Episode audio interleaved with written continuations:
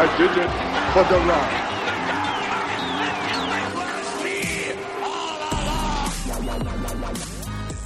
Ladies and gentlemen, welcome to Turnbuckle Training. Introducing first your longtime fan, short time podcaster, and former fantasy wrestling hardcore champion, Peyton.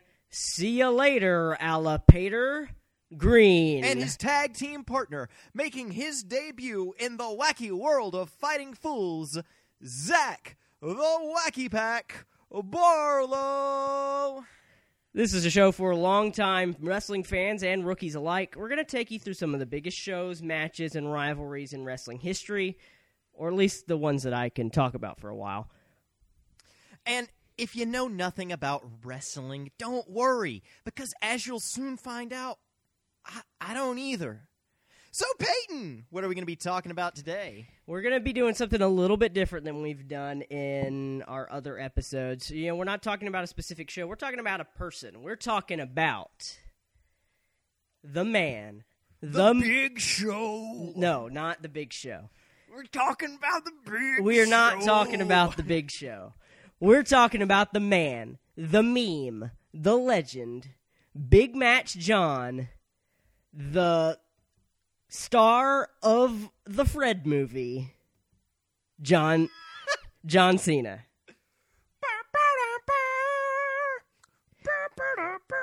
Zach, tell me what what you know about John Cena, like before going into this. Uh, okay. Here's what I know about John Cena. He is he is an invisible man, You can't which is you, both a blessing and a curse. you cannot see him. That's true. You yes. Um, which made it really hard for him to rise to prominence in the WWE because well you can't see him, so it's kind of kind of boring to watch some of his matches because you're just like, is this guy fighting himself? Then additionally, I know that uh, your time is up and his time is now. You know what? and then you know what's the- uh, Oh, sorry. Let me interrupt you. You know what's the most boring match of all time? John Cena versus Chris Benoit because they're both invisible. God. Um, damn. But yeah. Uh, and then other than that, I know that a lot of people don't like him because he never loses, uh, quote unquote, never loses, and uh, then also that he's actually like a super chill guy in real life outside of the kayfabe. Here, here's the thing with with John Cena. And uh, I I don't know if you know this, but John Cena most his most recent project is a uh, is a commercial for Skyy Vodka.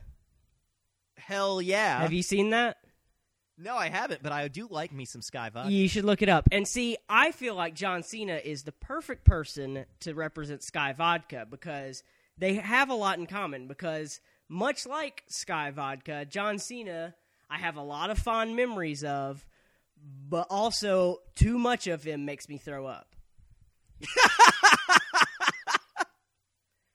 You can't taste me. My time is now. Triple distilled. My time is now. All right, you're you're reaching.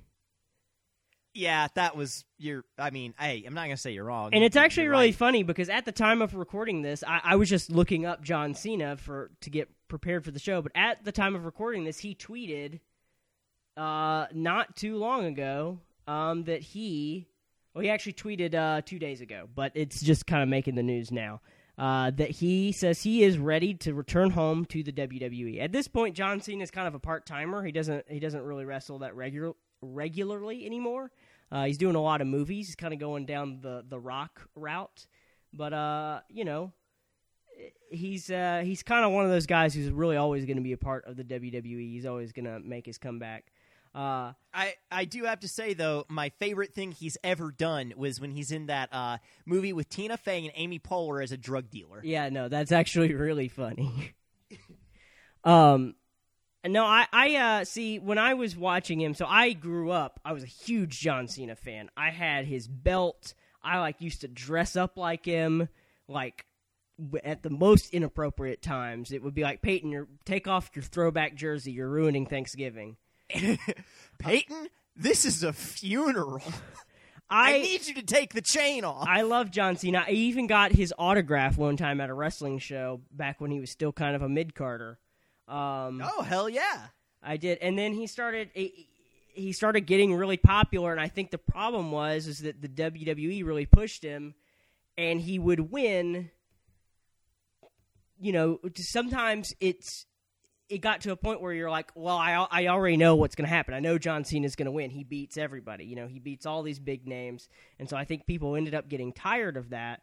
And he also kind of went from his cool rapper gimmick to a very generic. I'm a fighter man kind of gimmick. Okay, well, let's put let's put some quotes around cool because I have grievances. Okay, it was cool in 2003. It seemed very cool. Much like a lot of other white guys in 2003, he was uh, Eminem. Yeah. Um. But uh, yeah, I, I guess let's go ahead and get into it. We're just kind of going to talk about some of his big matches that I just kind of picked. Uh, these are the ones I feel like kind of tell his story the best, and, and I'll, I'll, do my best to kind of fill in the gaps as we go.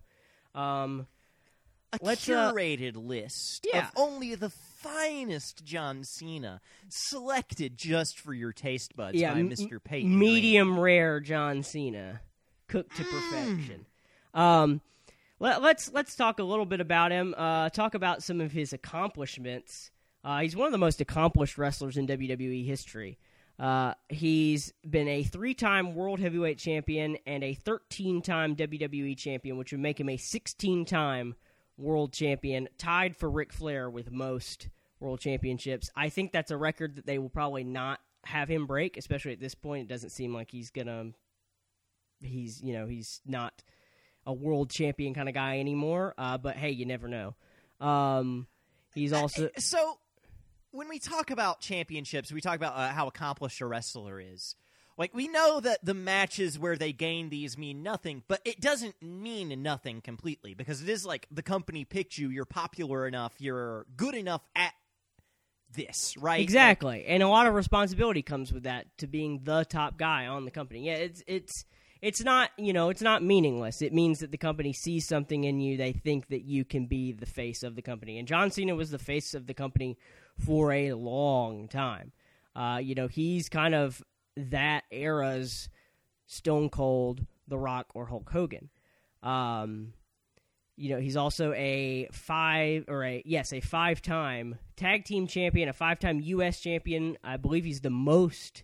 He has the most U.S. title wins of any person in WWE. Uh, two-time Royal Rumble champion. One I wanted to mention from the Wrestling Observer newsletter, which is like a you know, it's not you know actual wrestling championships. It's like an actual jur- like wrestling journalism publication. Uh, but I just think it's really funny that in 2011 he won the feud of the year and the match of the year, but then in 2002 he won the worst feud of the year and worst match of the year. Oh, it's kind of like uh, Danny DeVito being nominated for both a, uh, a, Oscar and a Razzie for the same role. Yeah, John Cena, the Danny DeVito of wrestling. um, that was the Penguin, by the way. Y- yes. The, I, I, I honestly, I wasn't even positive which one it was, but I was like, "There's no way it's anything else." um.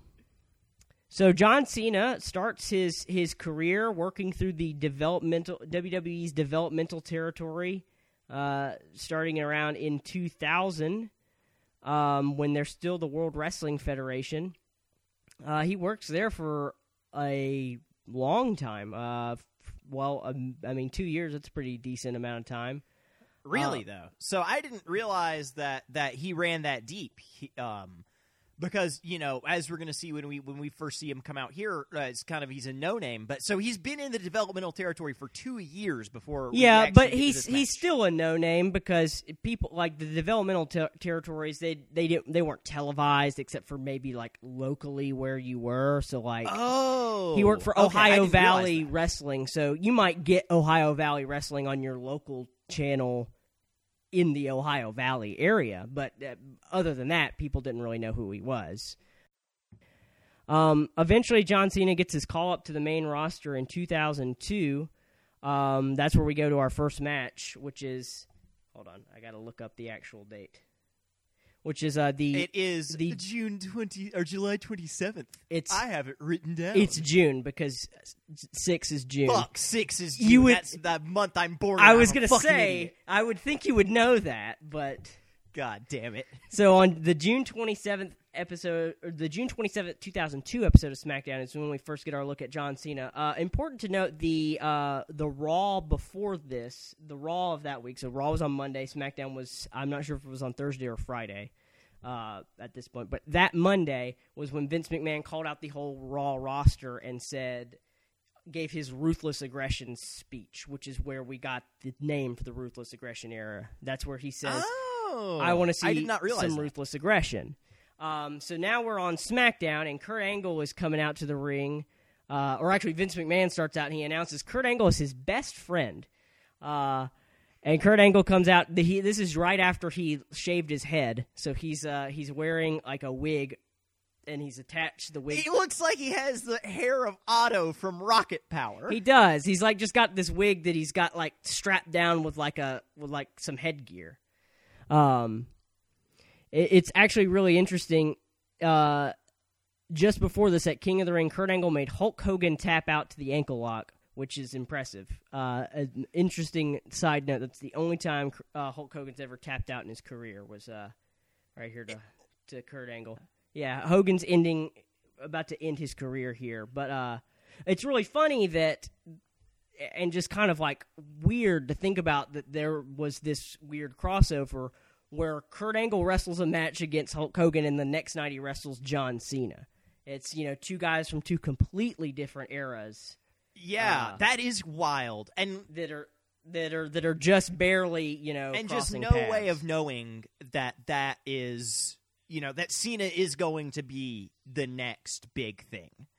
Um, that is wild. sure. Now, so I just to to show, in case any of you out there listening are like, Zach just pretends to not know about wrestling. Well, you're wrong, and none of you are probably thinking that because I think it's kind of obvious. But this is the first ever ti uh, time that you've had me watch a weekly show, and holy shit, they do this every, they do this twice a week. That's insane. Like it never really Yeah. landed on me before how crazy that is because I thought maybe they just had like a, a regular venue, but they travel this show and air it twice a week. That is crazy. Well, that uh, uh, one one caveat here is this is during the brand split, split era, so they have two different rosters on each side. But you still you're still putting on a full production twice a week, and in addition to that, you're running house shows, which are non televised events that you know aren't in front of the cameras and don't have the same setup, but you still have the same guys wrestling. So I mean, yeah, that's why it's crazy to me. They're constantly on the road. They're on the road like 320 yeah, I- days I, of mean, you year. think that going for for for whatever whatever your job is, whatever you're doing out there, if you're out there plumbing or business manning or or whatever, you go on a trip and you're like, oh man, the jet lag, I'm going to be so groggy at the meeting tomorrow. Imagine having to like put on a full stunt show after that. That's that's incredible. Yeah. Um. So Kurt Angle says he is the poster boy for ruthless aggression. He says the people there are unappreciative of his greatness and that they suck. He takes off his wig and says, "It's not funny. Don't make fun of me because I'm bald." Um, the real reason he he he lost his hair in a match with Edge, but the real reason was he was just actually going bald. But it's like, why are you guys? Uh, everybody's got these signs that are like, "You're bald," and I'm like, "Dude, there are so many bald wrestlers. what? He says he is on a roll. He wants to show someone what ruthless aggression is all about. He issues an open challenge to someone he's never wrestled before to come out and and face him. John Cena comes out to the SmackDown intro or the SmackDown intro theme, uh, and John Cena here looks like he's uh he's a creative wrestler that you just like put all the default settings on. he absolutely does. Uh, can I say though that this this moment where Angle does this is some of the the only and best character work I've ever seen from Angle because I don't know. I feel like when I've seen him before, he's usually just kind of quiet and he's just a dude. No, Kurt Angle can be pretty good on the mic, actually. Um, So we get generic Cena coming down to the ring. Angle asks him, he says, "What's the one quality you possess that thinks that you think makes you qualified to face me?" John Cena goes, "Ruthless aggression," and he slaps Kurt Angle in the face.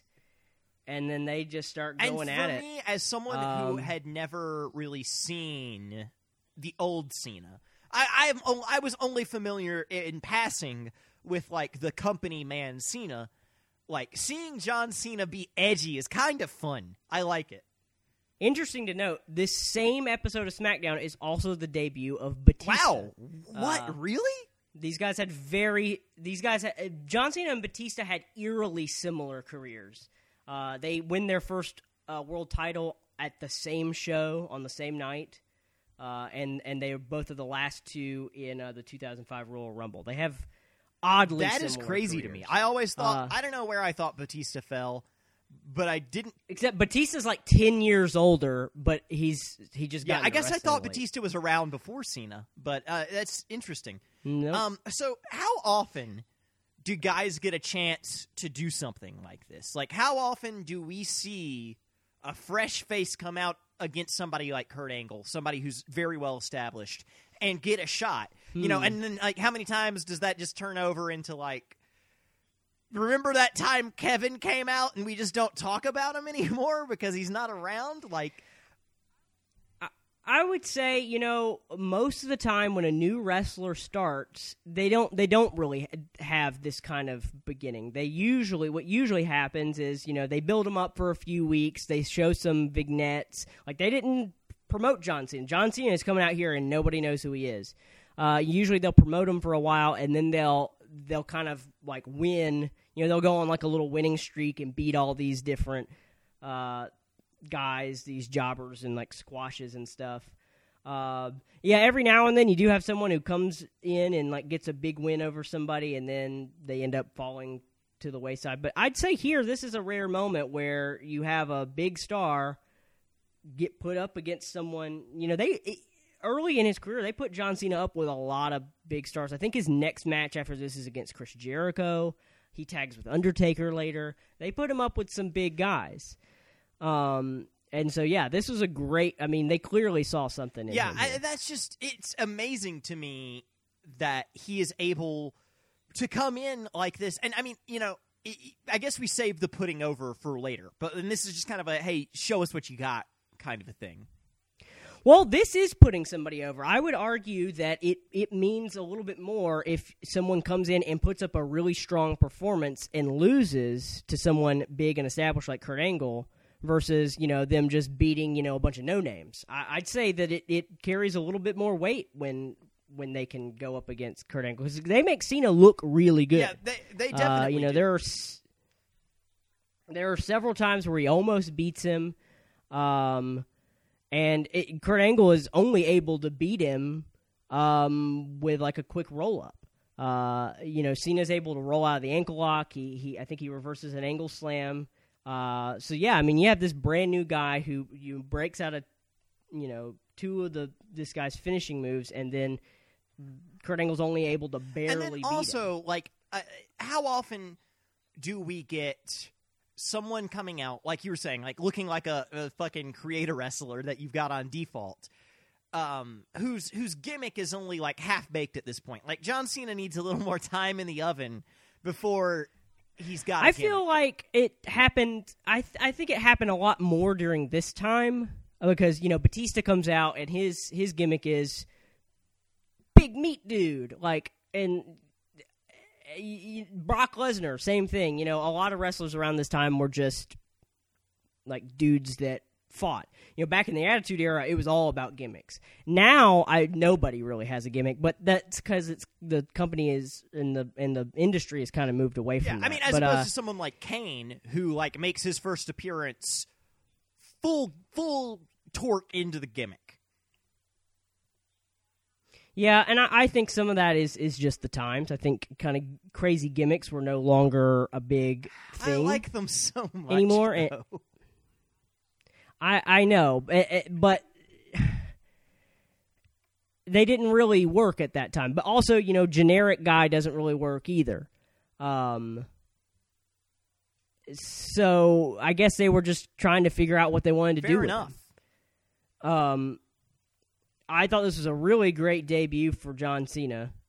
Uh, made him look really good without taking anything away from Kurt Angle. Uh, wasn't much to this match, so I gave it two and a half Yeah, I, stars. mean, I thought it was a great little Um, showcase of like who Cena is, what he can do, um, or not really who he is because we don't get that until a little bit later, but definitely um, a a showcase of his athletic prowess. A- after the match, he uh, he goes backstage, and the other SmackDown superstars are congratulating him. And then the Undertaker, who is the WWE champion at this point, comes up. They have a little stare down, and, and then Undertaker shakes his hand. He'd go on tagging with Taker for a little bit. The- Um, he would eventually fo- form a very short-lived tag team, tag team with Bull, Bucha- Bull Buchanan, or as he was called at that point, B Squared. Wow, what a shitty name. Uh, but Yeah. the way that John Cena looks at his hand after he shakes it with Undertaker, I don't know, that was like so funny to me because like I mean he's selling it well, but he's like in awe of this guy. But And that's also another huge put over. Like, I mean, clearly they really like John Cena to have the Undertaker come up and I've shake heard, his hand. and uh, we don't actually have to get into this because I mean I think this is sort of something for another episode. But I've heard that Undertaker is actually like very, very well respected within the wrestler community, like outside of the kayfabe, and Oh. that he'll like settle disputes Yeah. between wrestlers in like Undertaker court. It- yeah, it's called Wrestler's Court, and yeah, Undertaker's very often the judge there. Yeah, no, amazing. Undertaker is probably one of the most respected wrestl- respected wrestlers of all time. Um, so it's in Halloween of 2002, a Halloween themed episode of SmackDown. They're all at this Halloween party, and everyone's dressed up as characters. And John Cena is dressed as Vanilla Ice, and he does a freestyle rap. Uh, and that is where the rapper gimmick was born, uh, as a one-off joke where he I'm gonna go ahead and say nothing born of Vanilla Ice can ever be good. Hey man, I like rapper Cena, and that's what put him on the map. I, if he had stayed generic creative wrestler John Cena, I he wouldn't have gotten absolutely agree with you, but just oh man, his raps are so bad. He, and, but people loved it. People popped for it. I loved it. So he just turned into this rapper. He started wearing throwback jerseys, a chain, and he would come out and he would rap. He would do raps, diss raps about his uh, about his opponents that were often very dirty. Uh, that he'd get away with by making the crowd say. okay, and that word. part is a lot of fun. Um, I do have to say that. But I also have to say that we can we really call these raps? They are much more like slam poetry. It's like he comes out and reads some fucking couplets or something. It's Fair like enough. fucking Shakespeare's in the ring. except for white White rapper, rapper Shakespeare. Shakespeare, yes.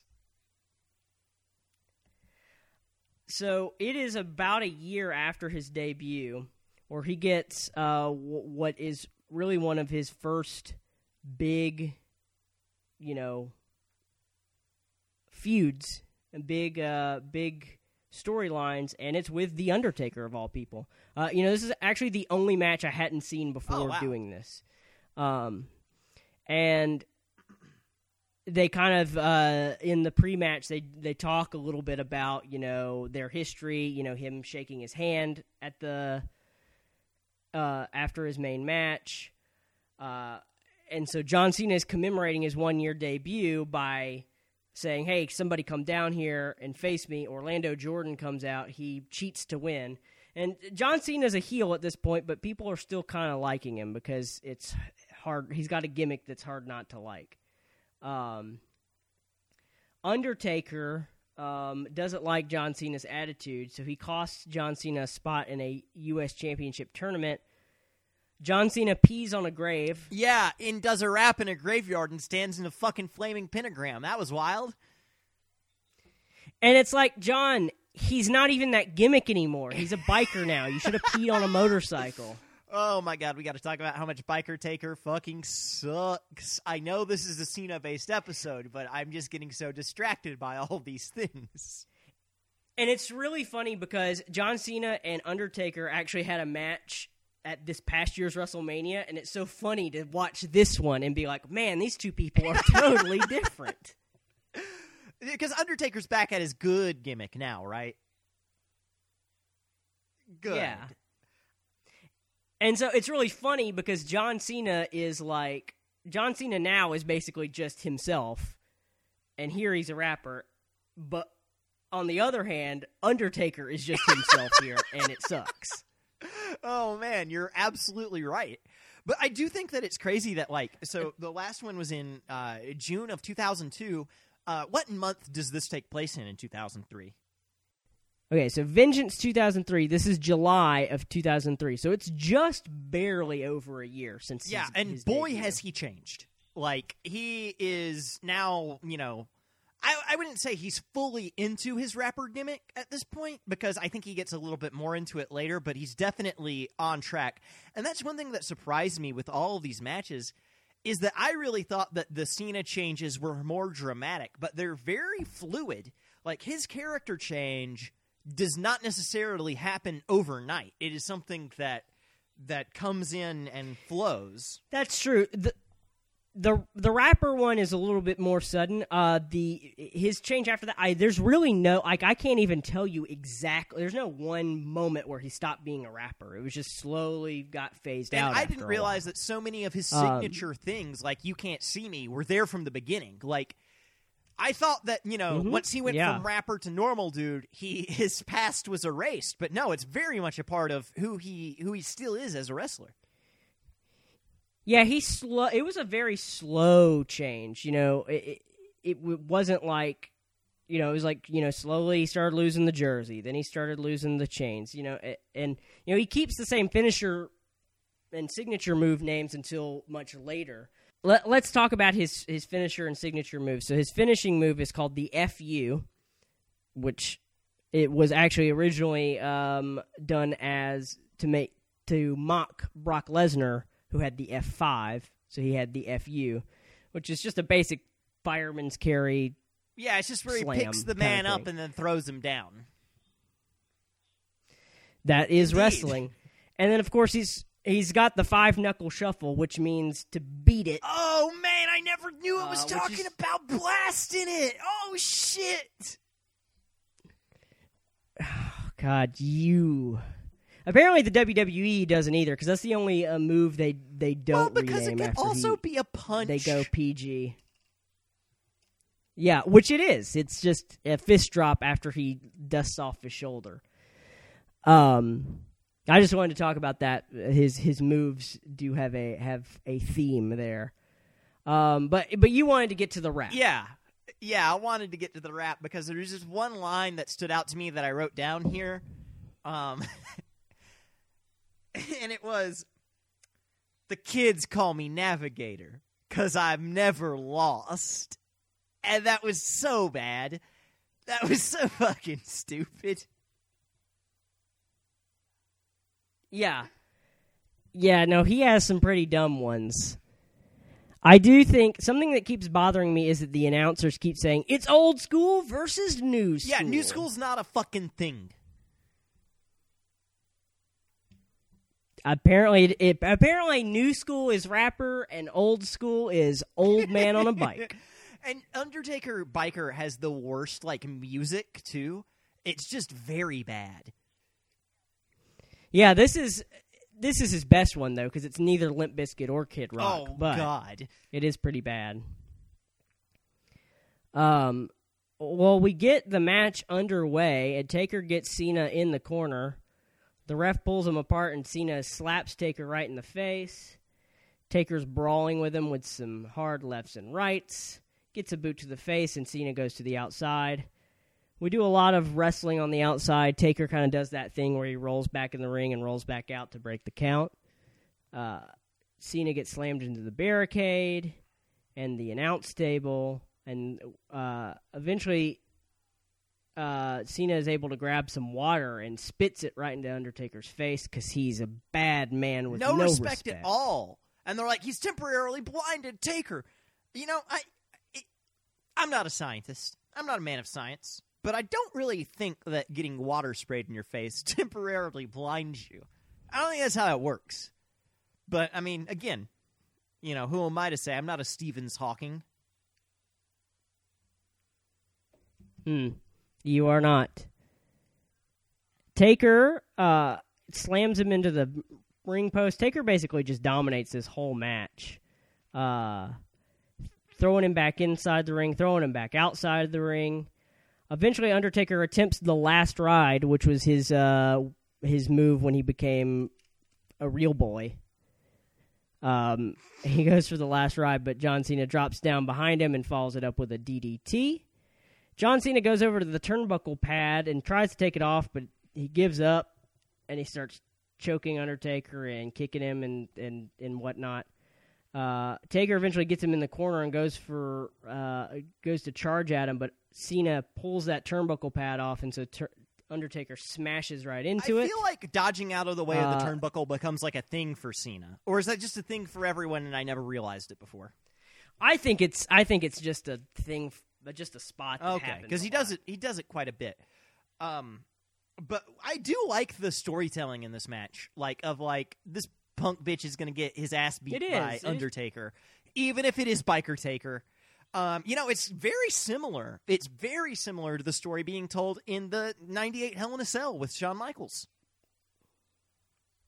Yeah, Undertaker just likes beating up kids. I mean, that is what his entrance music says.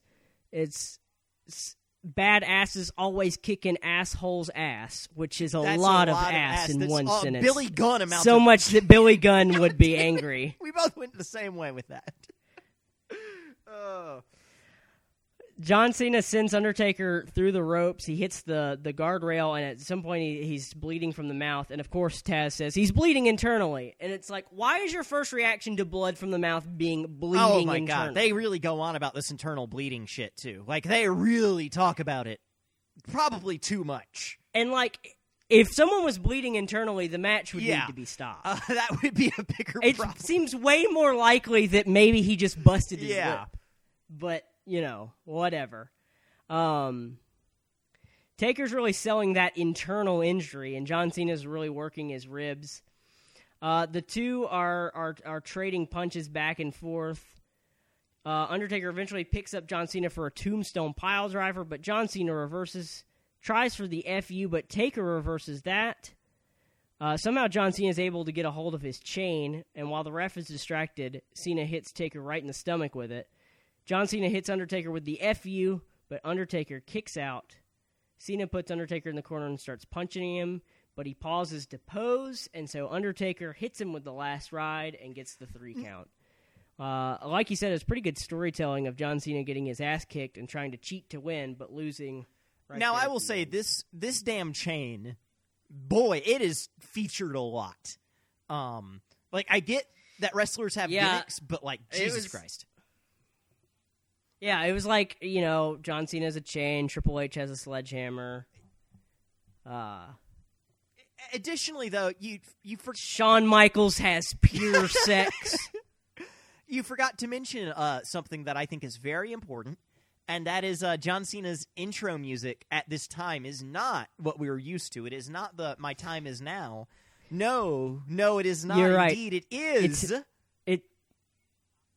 it's his Doctor of Thugonomics. yes, basic theme. thugonomics.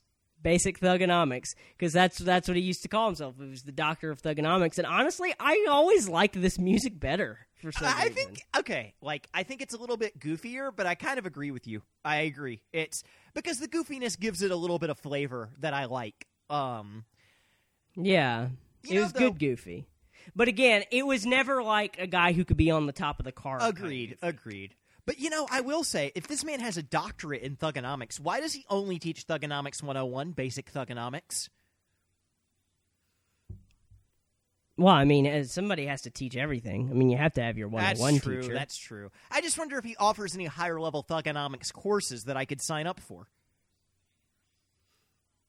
Yeah, well, I mean, he leaves that to like.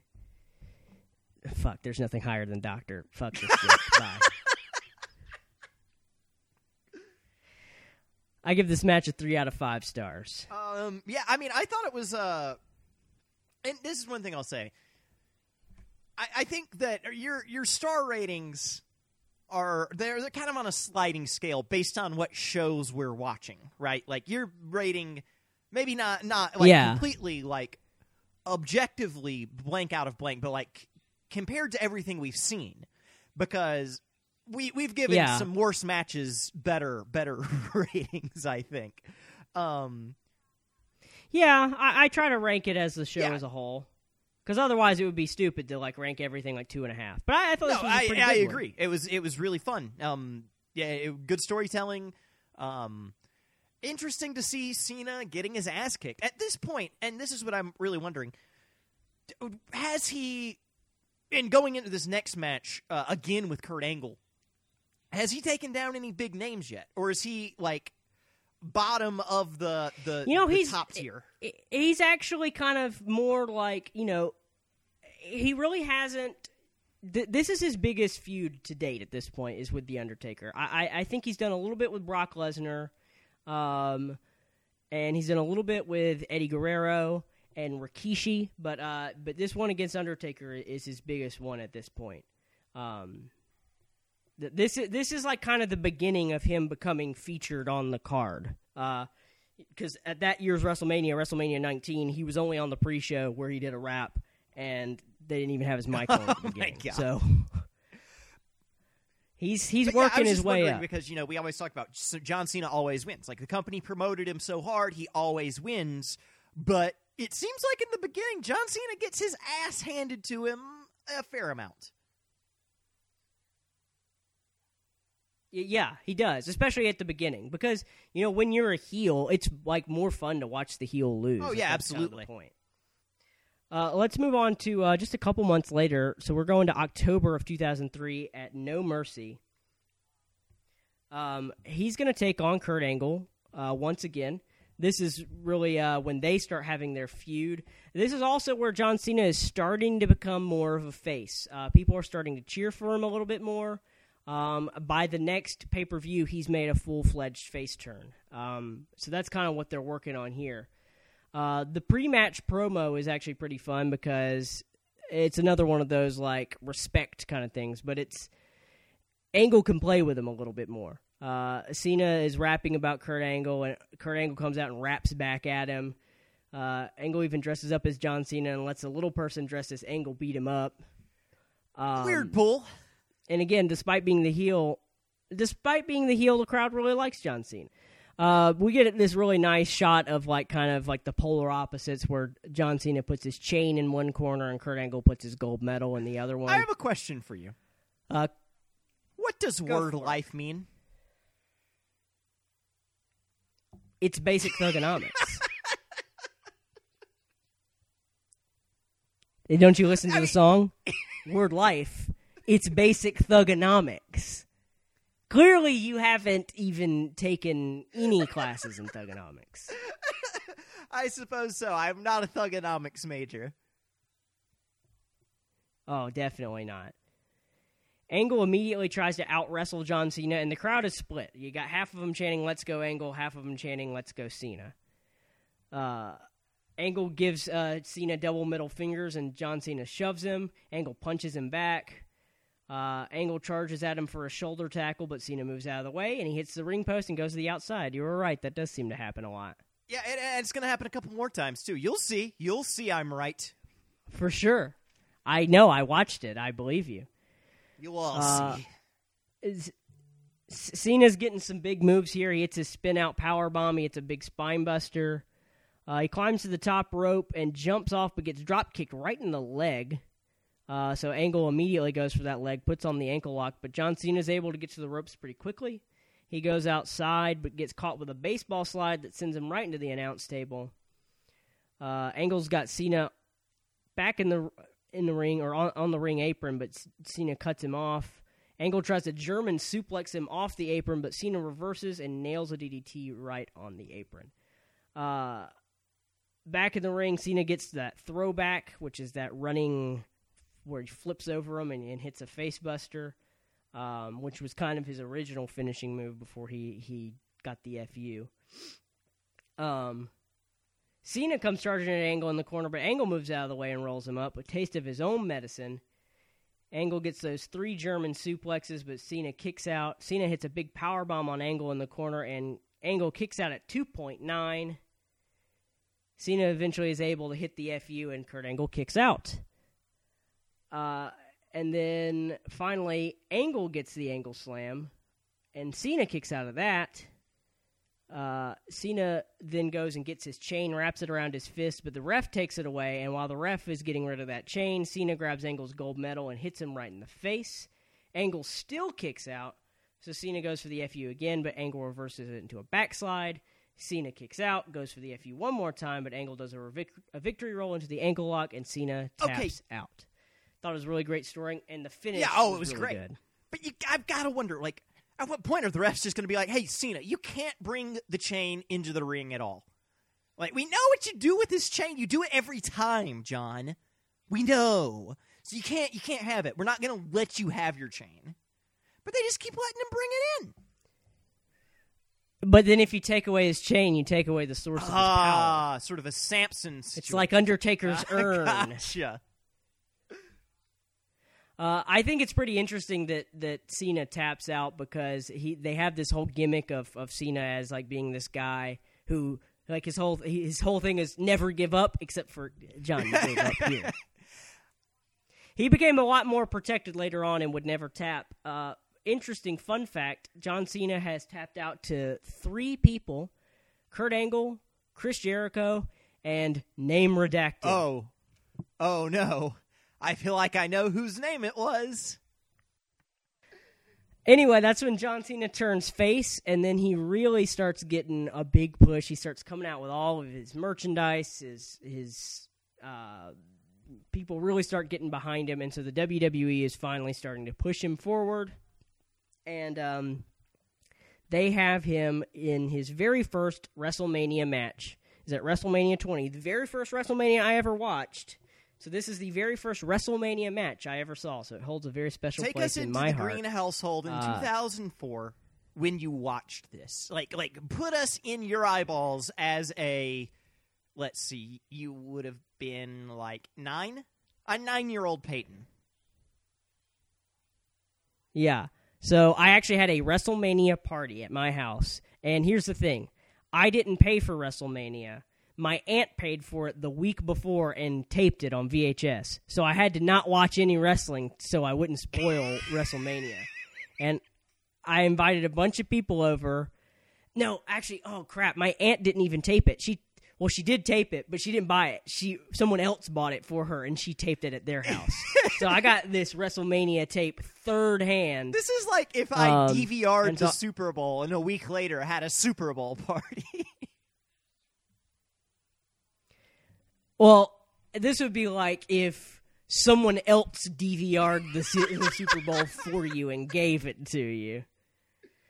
So I had some friends over and we watched uh, WrestleMania, and I remember not all, of, most of them weren't that into wrestling, so it was just like just me and my and like my friends watching me watch WrestleMania. 20. hey, I would have paid for admission to Um, that party. So this is uh, John Cena's very first WrestleMania matches. WrestleMania debut, WrestleMania 20. Um, coming out to a big ovation. Michael Cole calls Cena the fastest rising star on SmackDown, which is, I think, definitely true. Cena comes out and does a diss rap on Big Show and gets the crowd to chant "Big Show sucks." Uh, was there anything in that rap that you particularly liked? Uh, yes, I, I do have something written down here. Um, I'm itching to beat him like a penis with an STD. That Yeah. was uh, that was really the line Yeah. that stood out to me. Yeah, I figured that was the one. So yeah, John Cena is going to take on Big Show for the United States Championship. This is the title that really kind of becomes the John Cena title for a while. Um, and it, and this will be his first uh, championship win. I actually. question about his raps. Do you well. think that he like that he wrote those backstage, or do you think these were on the spot? He was freestyle rapping. I think it might have been a little bit of freestyle because, uh, especially back then, the WWE was just kind they they encouraged that they wanted it to be off the cuff, and John Cena really did. He really was a, like he really did that when he was a kid. He really Oh wow, rap. really? Uh, That's actually okay. That makes Yeah. me like the gimmick more Because- like he comes out with a real rap album a little bit Oh, later, like an boy. actual rap album he did with his cousin. And my time is now, and and Doctor or Basic Thugonomics, those are both rapped by John Um, Cena. so one thing that I think that this episode is going to walk us through is you know when we're talking about just being able to freestyle on the mic and, and do whatever you want i really love that and i hate that that's not really around anymore and i think that this episode is going to walk us from ruthless aggression through to more modern wrestling and i'm going to explain why i don't like it as, much Fair enough. Um, so we get Big Show in the ring. Cena tells Show, "You can't see me" to start the match. Cena gets thrown to the outside. Cena gets thrown to the outside pretty quick. Big Show's fucking big. he is the big like show. the biggest he's ever been. Big Show is a he is, Oh, he is I- a I think- gigantic boy. He is just like Well, it wasn't well, like he took a lot of breaks from wrestling to try to get his weight down. He's actually pretty fucking trim now. He's like 300 pounds, Big which is Show. Pretty impressive because he's like 500 yeah, here. uh, that- it- holy shit! Uh, Good on you, Big Show. Uh, yeah, he's got abs. Slightly smaller show. Um, Uh, we've seen. I, I don't know if we've done a Big Show match yet. I, I but we've done people like Bam Bam Bigelow. We've done a couple of his. And even as big as Bam Bam Bigelow is, he does not hold a candle to the Big Show. Yeah, he he's uh, he. They used to, and when he was in WCW, they used to say that Big Show was Andre the Giant's son, I could believe it. which Actually, they Which- look nothing alike. Other than I mean, I they look nothing alike. They're just both big. Um. Anyway, let's get into the match. Uh, crowd is chanting for for Cena, saying "Let's go Cena" as Big Show dominates the match. Show gets in some pretty good offense with a big boot and a leg drop, but only gets a two count. John Cena lifts or Big Show lifts John Cena up, but Cena's able to slide behind him and lock in a sleeper hold. Show breaks it up by ramming him into the corner and puts him in a cobra clutch. Cena tries to fight out of it, but Big Show slams him right down. Big Show puts that Cobra Clutch in again on the map this time. John Cena is able to fight out of it, start nailing some lefts and rights. Drop kicks Big Show in the knees and sends him face first into the top turnbuckle. That's when Cena hits the FU and Big Show kicks out of it. And I want to just say this Michael Cole says that this is the first time someone has kicked out of the FU, even though someone kicked out of the FU in both of the last two matches. Yeah, no, uh, they, they love to say that, and I was thinking the same thing when I watched it. They were like, "He's the only person to ever kick out." I was like, "That's some bullshit right there," because I've definitely seen people kick out of this move. But I will say, I mean, just landing the fu on the Big Show is a feat in itself. Um, yeah, to, it's to impressive. pick up. Um, and that's the thing about John Cena is that he is kind of small. I mean, he's not. He's much bigger than me. But I mean, in the world of wrestling, like we've seen him wrestle people, other than maybe Kurt Angle's a little bit shorter than him, I think. But uh, he's got he's kind of short for a wrestler, and he is able to pick up Yeah. these just gigantic dudes. Yeah. There's one match later in his career where he put, he does like a double FU. He puts two people God on his shoulders. Uh, but I mean, Big Show's basically two and a half people Yeah. anyway. Um, so Cena can't believe it. So Cena goes and grabs his chain and wraps it around his hand. The ref stops him, but uh oh, he instead grabs his brass word life knuckles, hits Show right in the face, and hits another FU for the win. So we get John Cena's very first WrestleMania win, very first title win, but there wasn't anything too special about this match. Yeah, I- mean, and I thought it was kind of weird to because I, if we're talking A-listers, Big Show I think is on the A list, but he's not like he's not anywhere near the top of it. I wouldn't say he's he's sort of more of a novelty than anything at some at some points. So, I mean, I guess it's kind of suiting that it is. I guess it's uh I guess it's fitting that his first title win is against Big Show because you don't want it to be against someone who's too big. But I thought it was kind of a weird pull. I don't know. I don't know. Big Show's is about as big as they get, dude. oh, good one. I gave this one two out of five stars. Uh, like I said, John Cena basically becomes like the U.S. title kind of becomes his title for a while. Uh, he keeps it for a, for a good long bit. He drops it a couple of times, but always ends up picking it back up. He eventually his more famous spinner blinged out belt is the WWE title, but he actually originally did it with the U.S. title. And I remember when I first saw that, I thought it was the coolest thing they ever did. Although they did the right thing with the U.S. title is once Cena lost it, they went back to the old title, which they never did for the WWE title, which I fucking hated. Yeah, if you do something special to the title belt, that should be like unique to you.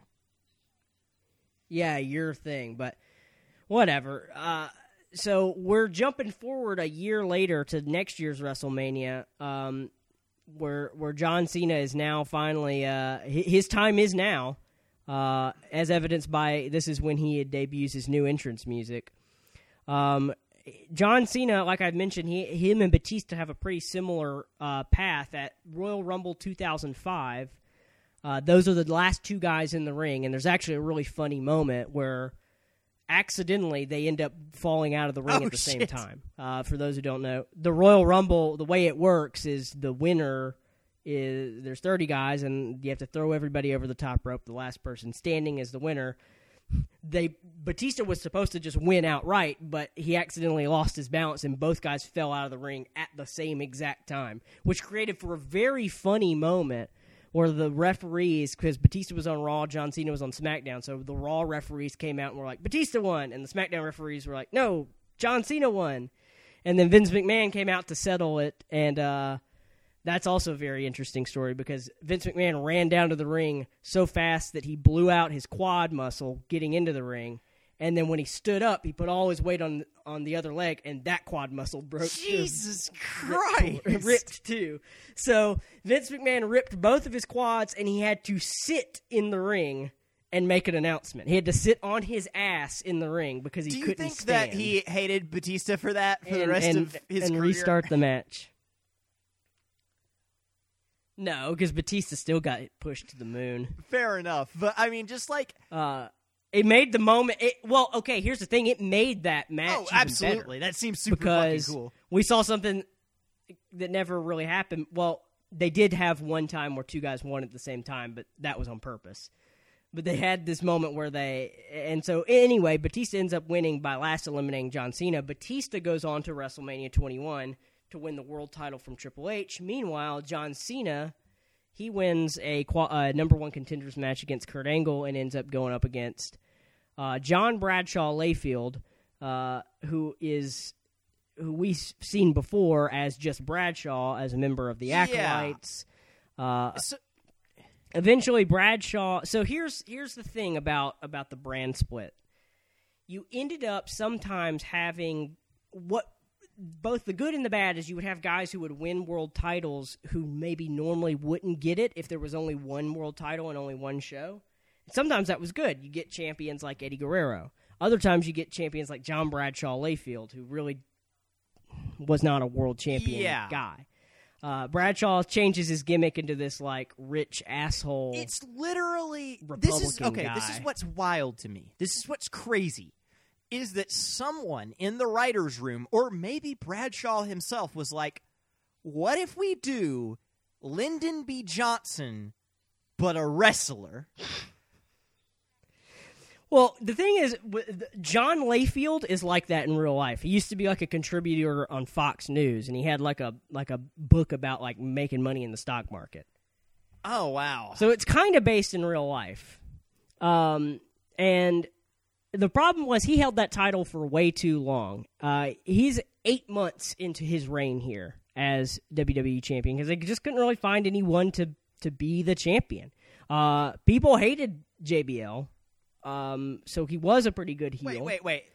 Uh, I don't know that he did. Is there actually? I'm sorry, I, I don't mean to cut you off, but is there actually a? Because I thought that he was doing a Lyndon B. Johnson thing. Is that is that a part of this, or does it just so happen that he also wears cow- cowboy hats and that his initials are just LBJ backwards?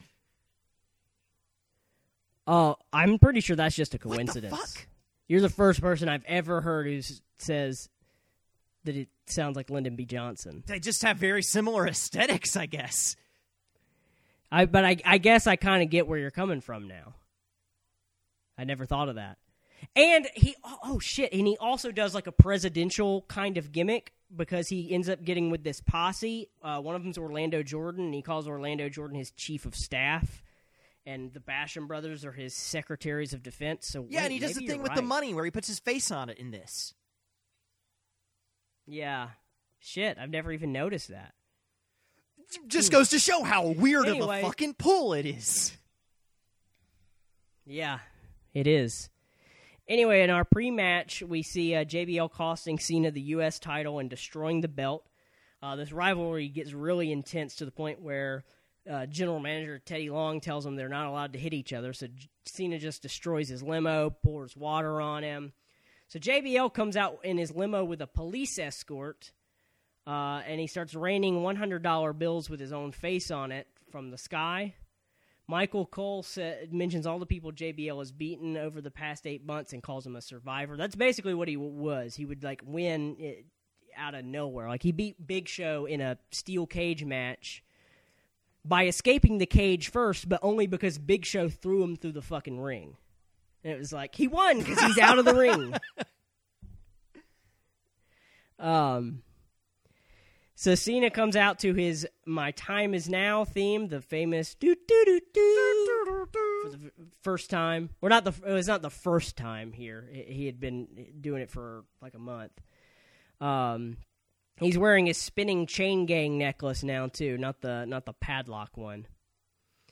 Um, we get into it and we start with a lockup. Uh, JBL puts Cena in a headlock. Cena gets the upper hand for a minute, but gets kicked right in the face as he charges in the corner. Uh, JBL's choking Cena in the ropes, slingshots him into the middle rope. Cena tries to fight back again, but gets spine bustered. Uh, JBL's just kicking him in the head. The two start trading some right hands. Um, eventually, he gets a sleeper hold in the middle of the ring, but Cena reverses it into a back suplex. Both guys are getting count, counted out. JBL throws him through the ropes into the outside, hits a swinging neck breaker. It's back in the ring where uh, where he hits a superplex on him, makes a cover, but Cena still kicks out. JBL goes to the top rope and dives off, but Cena catches him and slams him right to the mat. Both guys get to their feet, and Cena finally gets the upper hand, like consistently for the first time in this match.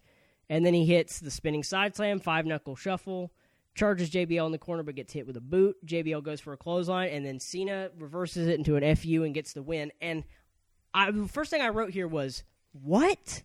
I watched this match live, and I remember it being at least marginally better than this. That was so short. Yeah, it was it was weird. Did you feel like that match just went?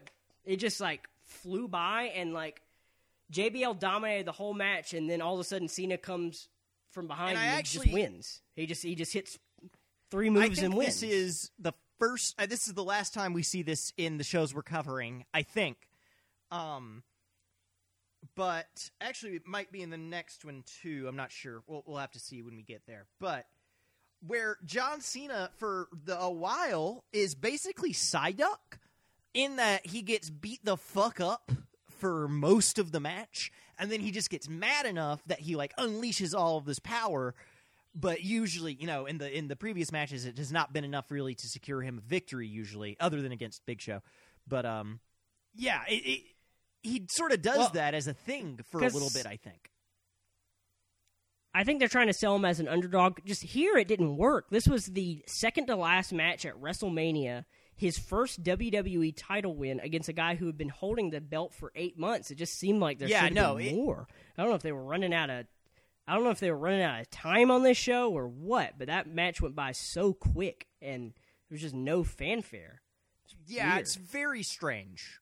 I, I also I this um this is sort of off topic, but I was just looking up I was just looking up uh Bradshaw's Wikipedia page real quick, which normally you're the one that Wikipedia's things, but I was just a little curious, so I was looking it up.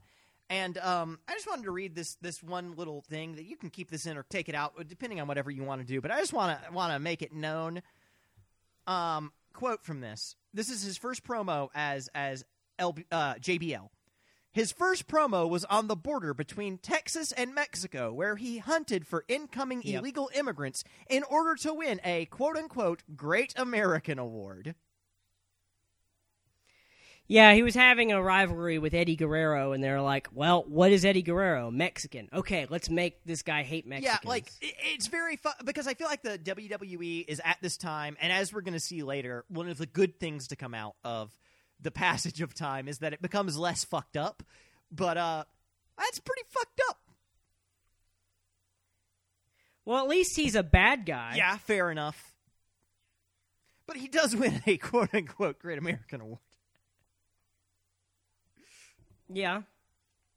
Fair enough. Well, I, I don't know if he actually won the award. I think he might have like given it to himself. Ah, fair like enough. that. okay, I, I yeah, makes sense. I, I gave this match a one star because it just it felt like I was disappointed in it. Uh, Cena celebrates his WWE title win. It's it's not too long after this. I believe it's on the next SmackDown where he brings out the blinged out spinning WWE title Fucking belt. super sick. Um, he feuds with JBL for about another month uh, until they have their annual draft lottery, which they have every or they started having every year to kind of mix up the shows, where different shows would get to pick different wrestlers to to jump ship, and you know SmackDown would pick somebody, and they go and they'd come over from Raw. Raw would get to pick somebody from SmackDown. So John Cena gets drafted to Raw in uh, in 2005 here. Uh, and that kind of opens up a whole new wealth of people he can uh, he can have feuds with. Uh, but it's not too long after this where people where the crowd starts to turn on him, uh, and it's it's with his feud with Chris Jericho is the first time you really start seeing that. And I think it's just because people people wanted to keep liking Chris Jericho, and he just beats everybody forever. He beats Chris Jericho. He beats Christian. Um, he beats Kurt Angle he um he's just constantly coming out and beating all the odds uh at New Year's Revolution at the beginning of 2006 he wins an elimination chamber match out of nowhere. It it clearly looks like he's going to lose and he wins anyway. And that's when Edge cashes in his money in the bank contract which guarantees him a title shot at any time within a year and he beats John Cena. So that John Cena holds holds that belt for about another eight months before losing it to Edge. Cena picks it back up from Edge again. Um, he, he he'll drop it to Rob Van Dam. He'll eventually get it back. Um, but pretty consistently over the next like couple of years, John Cena is at the top of So, the card. do you think that that kind of Um, starts here with the with the JBL match? Like this is where the John Cena always winning, and I mean even the way this match goes, where he just comes back at the end with like you said, like three moves and then wins. Like, is that indicative of the the Well- future of his career? Well, yeah, because I mean, this is his first WWE title win, and he doesn't lose that title for eight months, and then he will drop it a couple times, but always ends up winning it again. He beats every opponent. Uh, it's at next year's WrestleMania. He ends up beating Triple H uh, by submission. So Cena busts out a new submission move he calls the STFU. Um, and uh, he eventually we get to this year, or we get to WrestleMania 23, is when he wrestles Shawn Michaels. And John Cena and Shawn Michaels, uh, they actually become tag team champions in the middle of their feud for the title. So that was kind of interesting, where the tag team champions are having a match over the WWE Championship. So they're both faces, and you know you can actually do a face versus face feud pretty well. Um, and he John Cena beats Shawn Michaels at WrestleMania 23 by submission in a pretty good match. Um, mostly because Shawn Michaels just fucking kills it at WrestleMania. Shawn Michaels can really wrestle just about anybody, uh, as we've seen, especially at WrestleMania. Uh, I almost went with that match, but I thought that their next match was a was a little bit more, um, was a little bit better and a little bit more memorable uh, because they're going into a match at Backlash. John Cena is the WWE champion. He's going against Shawn Michaels, Edge, and Randy Orton in a fatal four way. But before that, Shawn Michaels wants to prove that he can indeed beat John Cena. So they schedule a match on Raw. Um, this is in 2007. This is in April of 2007 when they have this match in uh, in London, England. And uh, this match is interesting because it goes almost an hour. It goes about 50 minutes, uh, which is strange because matches on Raw or matches on TV rarely go over 10 minutes. Yeah.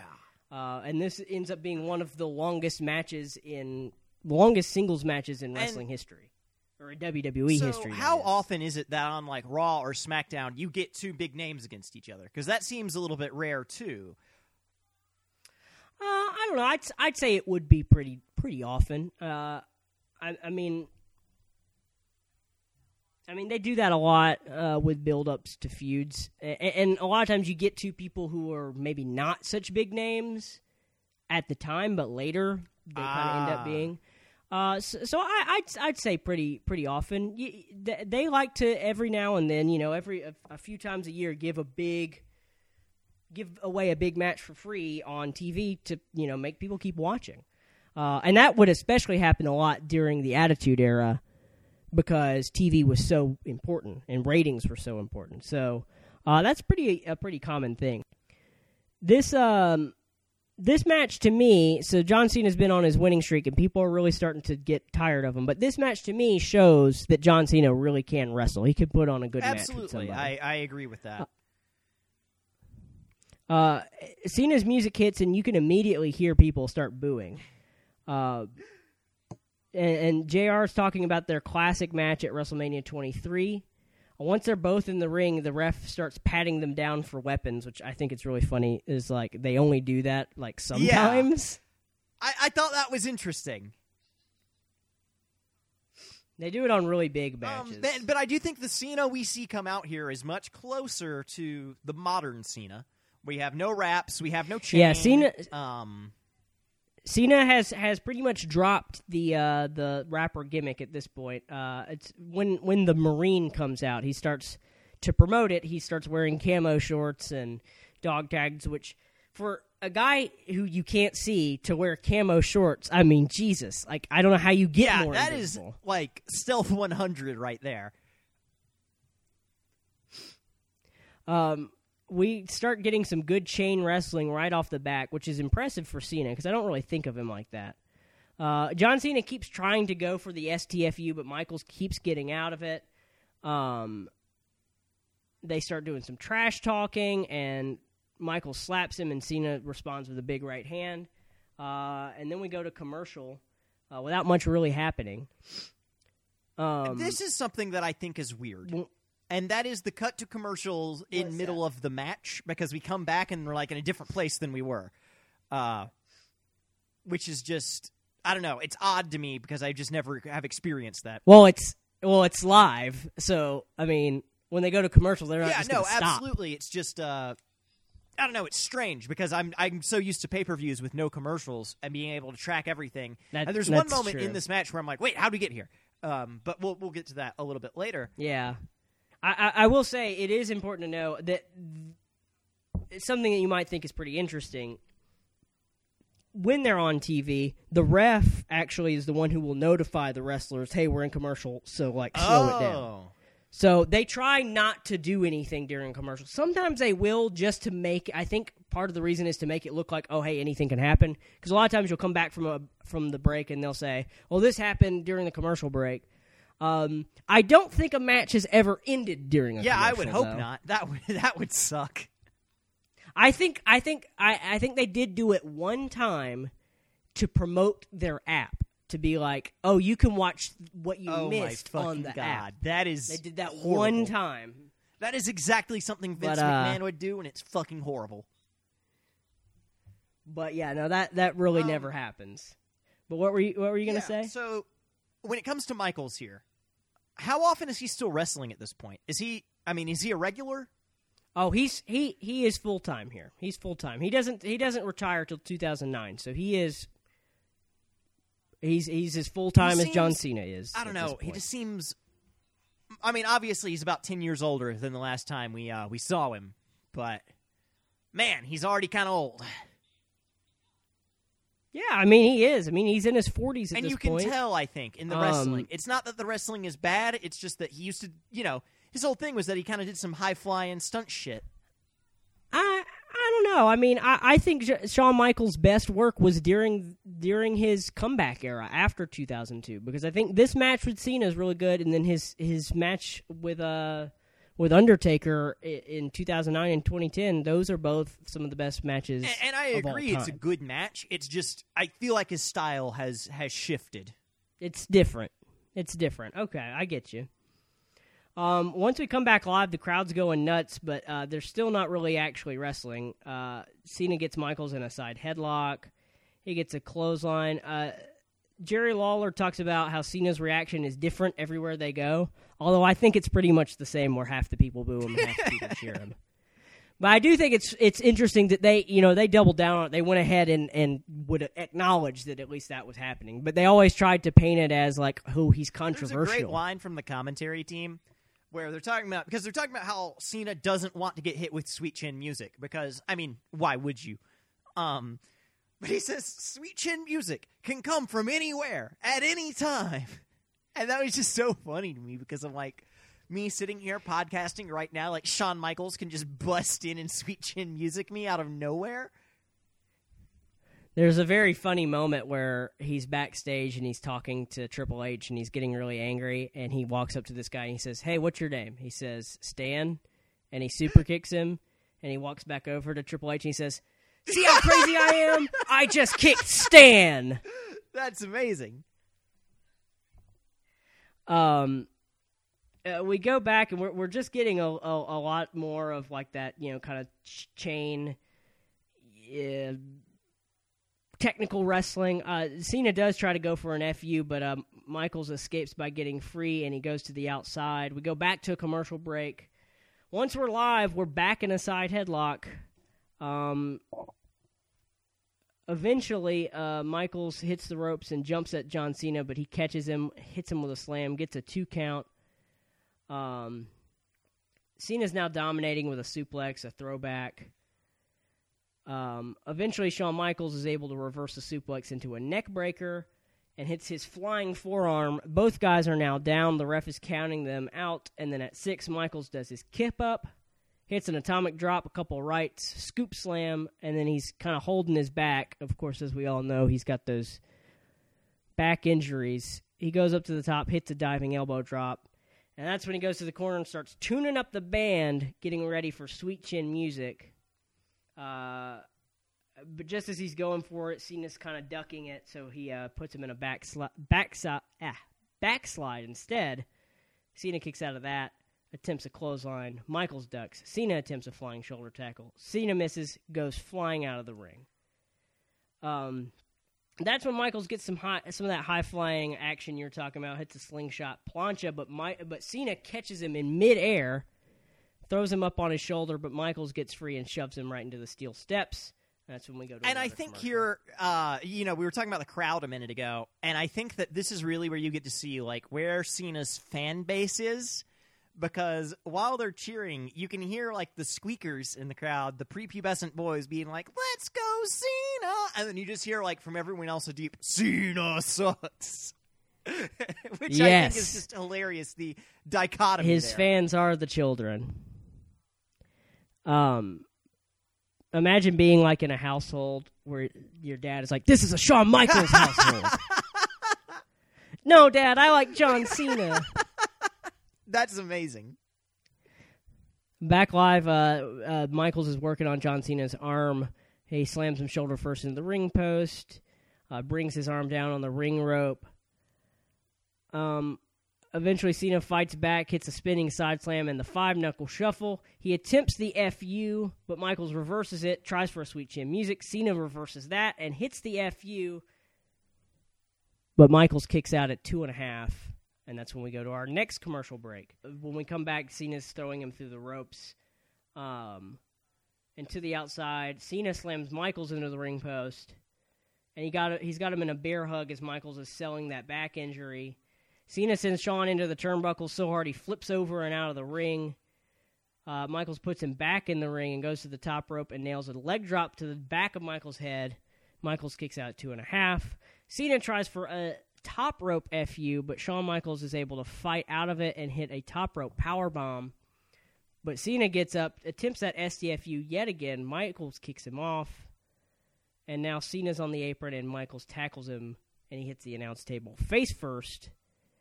Uh, Michaels takes off the top portion of the steel steps and tries to do a pile driver onto the bottom portion of him. He did that at WrestleMania and busted John Cena's head open.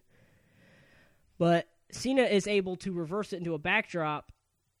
Uh, and then this is when we go to commercial and we come back, and Cena is just on top of Shawn Michaels, beating on him. And I think the point there is they want to show again, oh, that anything can happen. Like, like when they come back, you're like, you're immediately hooked in, and you're like, oh man, this is yeah. I just. I, I thought it was crazy because it was like wait wh- because they were both sort of like on the ground, out of breath, and then suddenly Cena's on top of him, beating the shit out of him, which I thought was just kind of crazy.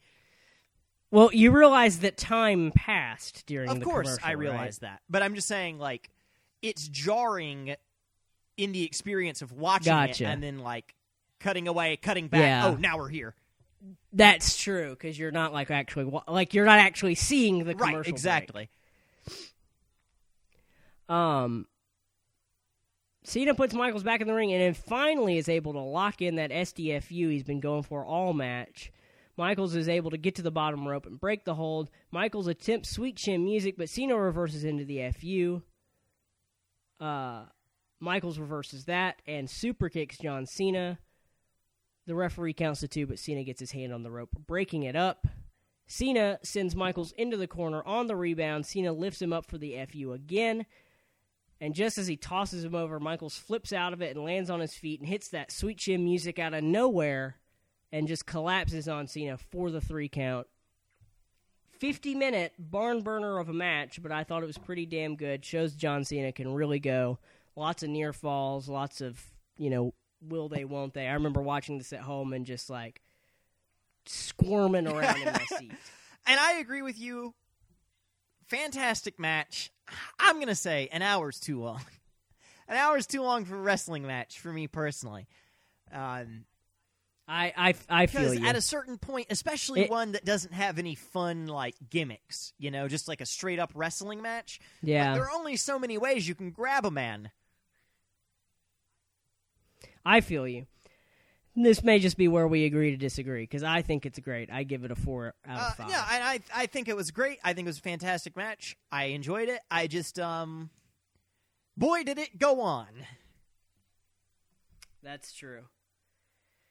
We're uh, we're gonna take a uh, take a kind of a jump forward a few years. Um, not much really happens in Cena's career. More of the same. I think that's why he got a little bit stale. It would just be like, oh, here's his next big opponent, and he beats him, and you know he would just beat him and beat him and beat him. So we're gonna skip oh, ahead to I- 2011. I did um want to ask you. I I realized that uh we we talked about this and then I didn't do it at all. Um, so why did you pick the the match with Shawn Michaels? Like, what was it about that? Was it just Cena losing? What is it that that you know sort of exemplifies in his career at that point that made you say that is that's I- quintessential to the Cena experience? I think that because that match was one that silenced some of his critics that said he can't wrestle or that, you know, he was boring or any of that to show that he can put an hour long match with Shawn Michaels on free TV, lose clean. I thought that was that speaks volumes about John Cena and shows that he's more than what a lot of people say he was. that makes sense. Yeah, I, I can totally see that. Um, Another another match that kind of does that is our next match at Money in the Bank 2011. Um, this was a really fun feud uh, that I didn't personally watch at the time, but just from what I know about it and from what I've seen about it, was pretty fun. Because this is where we, especially because it involves CM Punk, who people really loved, and he was able to kind of break the fourth wall a lot. Uh, the pre-match promo shows his infamous pipe bomb promo where he broke character. He talked about, you know, how he was fed up with the direction the company was going. Uh, that he, you know, referenced his time in Ring of Honor, which was, you know, something you didn't do. You didn't talk about other companies. Uh, and then he says he's going to walk out of the company as WWE champion because his contract is running out. Which, while that was part of the storyline for him to say he was going to walk out, his contract really did run out. Um, they wanted to make it real, and uh, they did that by not renewing his contract as per the storyline. That is great to I mean, but they eventually did, right? Like after yeah. yeah, yeah, yeah. Um, but no, I I, I originally just- when I first saw him, I did not care for Mr. Punk, but he kind of grew on me over the course of this match. Um, I don't really know much about him because he's he's a bit newer and uh, outside of my my area of limited knowledge. But uh, Well, his, his his gimmick is that he's straight edge. That he doesn't drink, he doesn't smoke, he doesn't do drugs. Which he can do that in both a heel and a face way. He can be like, I'm a fa-, like as a face, he can be like, I am addicted to wrestling and competition. And then as a heel, he can be a real dick about it. okay, yeah. Um, he's technically a heel here, but he's in his own hometown of Chicago. Um, and this is one of those matches where the crowd is what makes it because the crowd is going nuts. I do have to say, CM I think it is wild here to see how far the WWE has come. Because before this match, I don't know if you rewound far enough to see this, but we get an anti-bullying promo, and I was like, "Wow, this is so different than the horny WWE Yeah. that I that I used to know." Um, and I'm not, and that's that's a good So thing this- to me, honestly. Like, I think a lot of the changes are bad, and I don't like them, but that change to a more positive uh, environment, um, very good. Yeah, they they are no longer in the ruthless aggression era at this point. They they've now turned PG. They used to be PG thirteen. The, all their shows are rated PG now. Uh, with that comes a lot of changes to John Cena's uh, move set. So now the FU is called the Attitude Adjustment, and the STFU is just called the STF. Um, Five Knuckle Shuffle still has the same name though for whatever Do you reason. think um, that John Cena's character, I mean, like, hmm, do you think he would have remained edgy if it had not been for the swap to PG? Like, do you think that that is really kind of what made the modern Cena as we know him? Is that he kind of drove well, that and, uh, he forward? he had gone full full like he was not edgy rapper anymore long before that. Fair enough. So, um, I don't think he could have survived like that because that that gimmick just didn't have legs. It couldn't have lasted Right. forever. Um. So uh, Cena is coming in as the WWE champion. CM Punk says he is going to walk out as the champion. Um, they do make some references to the Montreal Screwjob, which we'll talk a little bit more about at some point in the future. But just so you know, Bret Hart was going to WCW as the champion. He was going to leave as the champion. Vince McMahon wasn't having any of that. So in real life, he called the match and called for the bell, even though Bret Hart hadn't tapped out. And they, they do a little reference to that a little bit later in this. Wow. Okay, match. that's crazy. We definitely need to cover that in more detail because I'm interested in in that. we will. It's on. It's Hell on yeah. the list. Um, Uh, Michael Michael Cole even says that Punk has refused the latest contract offered to him. So as I mentioned, we're in CM Punk's hometown. Crowd goes crazy for him. Cena's music hits, and I don't think I've ever heard him booed that loudly before.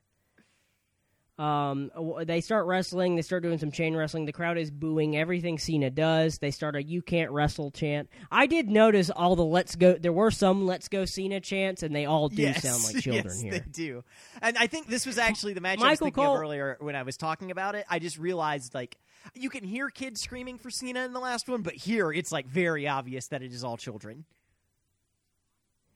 Uh, Michael Cole does mention a nice little tidbit of history. He he talks about Cena's entrance at WrestleMania 22, where Cena came out like in this like old.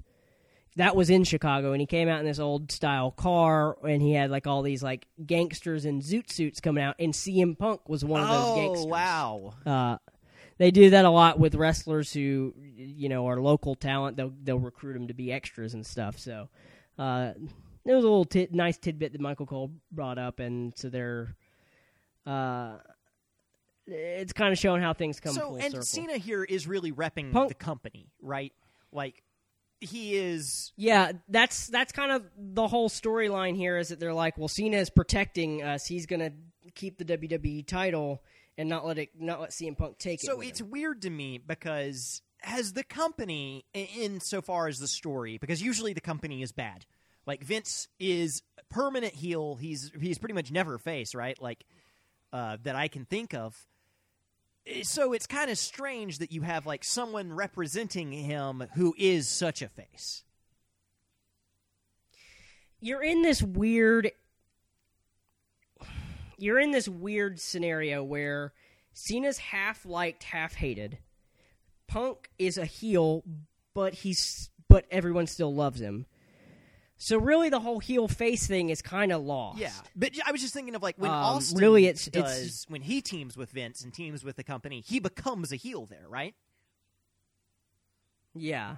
Well, I think more of what it is here is Cena's the champion, so it's more like Cena's kind of caught in a weird place. He's not he's not really aligned with Vince McMahon. He's just, well, I'm the champion. I want to keep my title because I want me to be Gotcha, and that just so happens It's less to, to line about, up like- with Vince's. Uh, yeah, okay, yeah. It's kind of I think what they kind of do is they kind of put him as like being a guy who's caught in the middle of it. interesting. Um, the the crowd pops pretty hard. Uh, we get some back and forth, and the crowd pops pretty hard for Punk when he's able to hit a drop kick and a hip toss. Cena attempts an attitude adjustment, but Punk gets out. Punk attempts a go to sleep, which is kind of like an FU, except for instead of flipping them over, he drops him right on his knee. Um, Punk's getting some several hard kicks on Cena. Cena gets a bulldog. That's when we're getting those dueling chants of "Let's go Cena" and "Cena sucks." Um, Cena attempts that AA again, but Punk reverses into a DDT. We're on the outside now. Punk has Cena draped over the apron, goes to the top rope, and comes off with a knee to the back of Cena's head, but only gets a two count on that one. Um, Cena tries for the STF back in the ring. Punk gets out of it, Clothesline Cena to the mat. Uh, Cena charges Punk in the corner, but Punk gets his boot up, and then Punk goes to the top rope and tries for a crossbody, but hits Cena in the knee. It was almost kind of like a botch there, but they they do try to sell that as like a Cena knee injury. Um, Cena's on the ring apron now, and Punk tries to suplex Cena into the ring, but Cena instead suplexes Punk over and out to the floor instead. Um, uh, Booker T makes a really good Rocky. Yes, he does. where he's he's like he's like Cena's starting to win over the crowd because he's like Ivan Drago in Rocky, and I'm like, but he's not winning over the crowd. It's just like the kids that are chanting for him that were chanting for him the whole time. Yeah. Yeah, I think I think they're I mean, they're trying to remind us like, "Hey, you like John Cena, guys. Everyone likes John Cena, right? You guys like him. I'm pretty sure you like John that's Cena." yeah. yeah. Hold your nose and take your dose of John Cena. Um, Cena goes for that five knuckle shuffle, but Punk kicks him right in the head, sends him to the outside, and falls up with a suicide dive to the floor. Uh, Punk puts Cena back in the ring and goes to the apron, springboards off of it, but Cena moves out of the way. So Cena hits the five knuckle shuffle, attempts that AA once again, but Punk flips out, lands on his feet, gets a bunch of kicks, lifts him up for the GTS, but Cena reverses it into a suplex. Cena goes for that AA once again. Punk counters and pushes Cena into the ropes and hits two hard knee lifts right into his face and follows that up with a bulldog. Um, I do really like the story that they're telling here in general of just like, you know, Punk wants to beat Cena because he wants he wants that. To, he just wants to screw with people. That's his whole his whole Yeah, thing. no. I, I think it's a very good, uh, very good storytelling. Um, but I do think that something is a little bit lost here, and it's something that really bothers me in the next match, and that's that we don't get a lot of like on mic time for these guys anymore. Like it feels like everything is done in promos, uh, in packages rather that are aired beforehand that bring you up to speed on the feud. But like we don't get a lot of stuff from the wrestlers themselves, which I really miss. Well, and I think I think I think part of that is because we're watching these just as the matches themselves. We're not watching a whole show. Uh, you know, a lot of that stuff happens on Raw and SmackDown and stuff like that. So it's not that that stuff isn't happening. It's just not happening in the format that we're okay, watching. I it. gotcha. Um, that makes sense. That makes sense. Um, Cena eventually gets that gets that uh, STF locked in. Punk gets to the ropes. Um, eventually, Punk goes off for another springboard crossbody, but gets caught. Cena lifts him up into the AA. Um, but Punk reverses it into a GTS. But just as Cena's head is coming down on his knee, Cena grabs the leg and locks in the STF. I thought that was a really cool spot. Yeah, that was pretty sick. Uh, I love the I love the multiple like the chain of of finisher reversals. Those those yeah, really it's like I'm going. playing the fucking WWE game. Yeah, it is. Except for it's kind of more the other way around because the game is based on Yeah, no, I'm just saying because like you, in that game you have so many reversals that like you just save them up Yeah. and then you just tra- start trading finishers on each other. Cena eventually gets that STF again, but Punk counters it into his own submission, the Anaconda Vice. Cena gets up to his feet and hits the AA, and Punk kicks out at 2.99. Cena goes to the top rope and dives off, but Punk catches him with a power bomb. Another last minute kick out. Punk tries for that GTS again, but Cena is able to get free and go to the apron. Guillotines Punk on the top rope. Follows that up with a top rope leg drop. Another near fall. Cena hits yet another attitude adjustment, and Punk kicks out again. Uh, lots of kickouts here. And this is kind of one thing people complain about is too many finisher kickouts. And it's good in really big matches, but sometimes you can overdo it.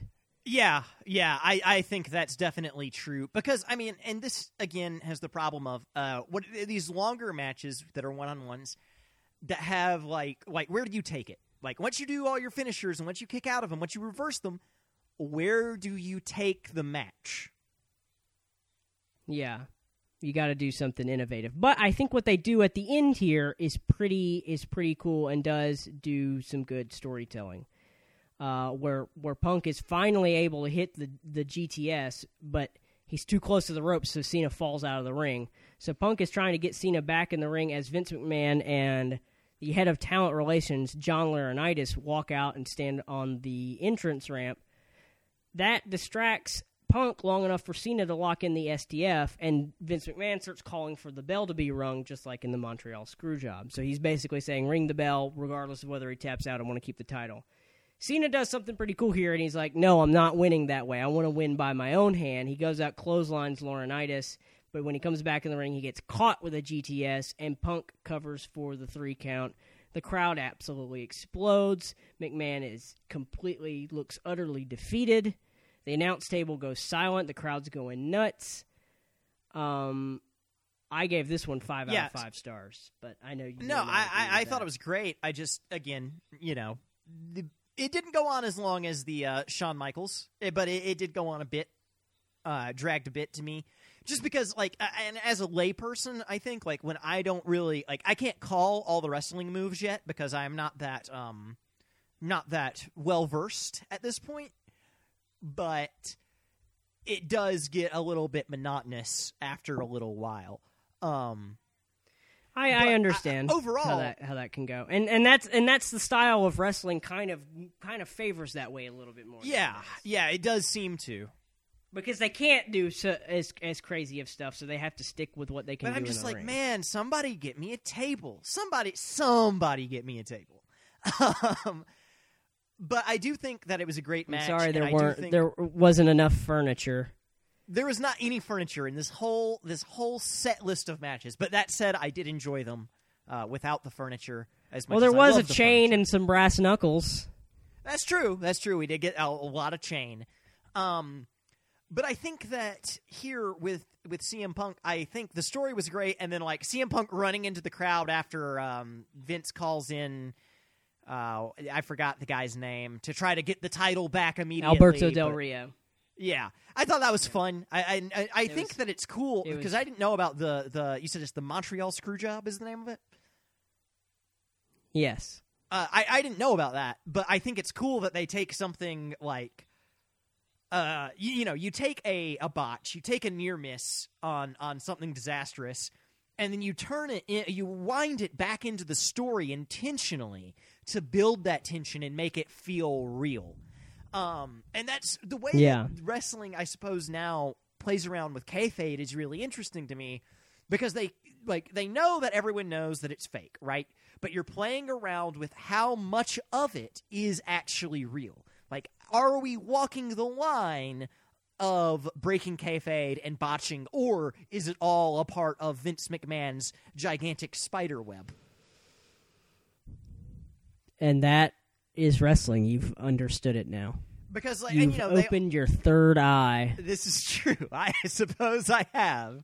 But I, I mean, they do that all the time with uh, with stuff with wrestler contracts or like someone suing the company and like Yeah. psych. It's actually all it's all a part of the story. Yeah.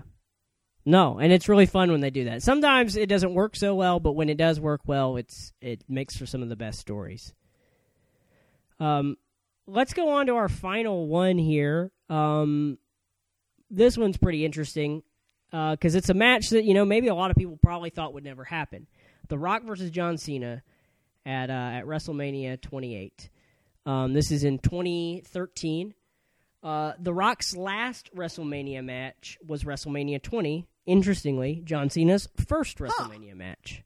Um, so uh, The Rock has been uh, pretty much absent entirely from the company until tw 2011. He comes back to be from 2004 to 2011. He doesn't make any appearances whatsoever. Not wrestling, not in a promo, nothing.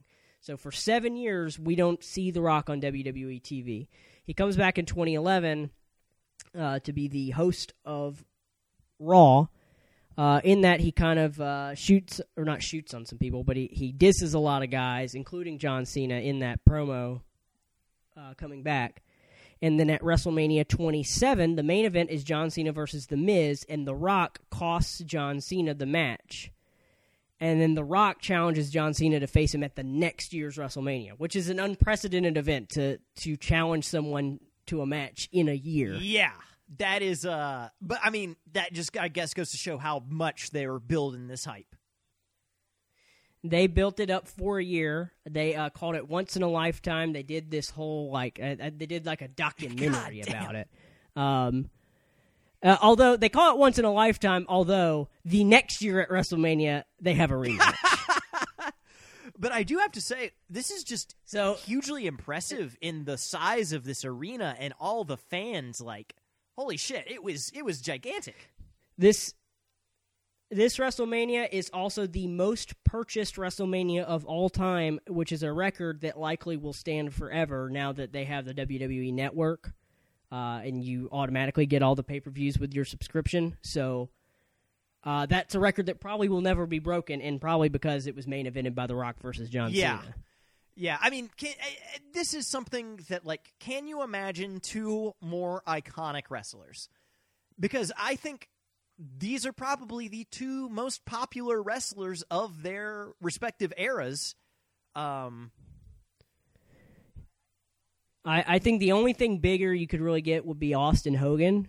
Uh, we missed our shot on that one. Um, it- it's very comparable. Uh, at WrestleMania 18, The Rock and Hulk Hogan had a match, and they kind of actually do a little throwback to that at the beginning of this one when they have that really intense stare down. Uh, but yeah, no, this is um, this is iconic. I mean, this is an iconic moment. That's just the moment itself is going to live on in wrestling history.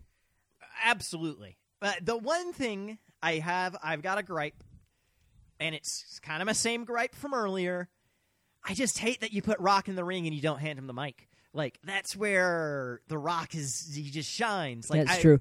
Uh, Here's the thing: at, at your WrestleMania and stuff like that, that's when you do your, you know, you do your wrestling. You don't do a lot I of backstage know, but it's stuff. The Rock, and it's what he's just so damn good at.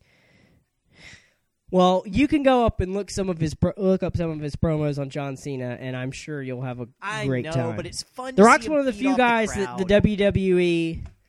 The, the Rock's one of the few guys that the WWE would still let uh, not script his promos. And when did that happen? Was that the scripted promos? Did that happen with Attitude Era? I mean, with the not yeah, Attitude Era. I'm sorry, with the PG era. Um, okay, Yeah. because they didn't want anyone saying anything, you know, fucking crazy on mic. I guess. Yeah. Yeah, they, I guess they were just trying to make the product a little more family Uh, friendly. But to me, that takes away so much because to me, a wrestler is not just what they do in the ring, but it is the personality they build, and it's how they are willing to, h- how well they can improv. Um, that makes it. But, yeah. mm, yeah, that's just that's one reason why I don't really like the newer stuff as much as I like the stuff we've been covering a lot. hmm When Cena comes out, he's mostly booed again. Uh, Rock's music hits and the fans go nuts. This is also in Miami, uh, the Rock's hometown. But could you imagine being like some of the Cena fans in that audience? And I, I'm not taking anything away from John Cena. This whole episode is meant to build up John Cena and show you that he's you know not just a bland, boring Isn't guy. it crazy? But could you imagine being a John Cena fan in a match against The Rock in his hometown? That's like being a Jets fan in Dallas for a Cowboys game. Yeah, no, that's that is wild.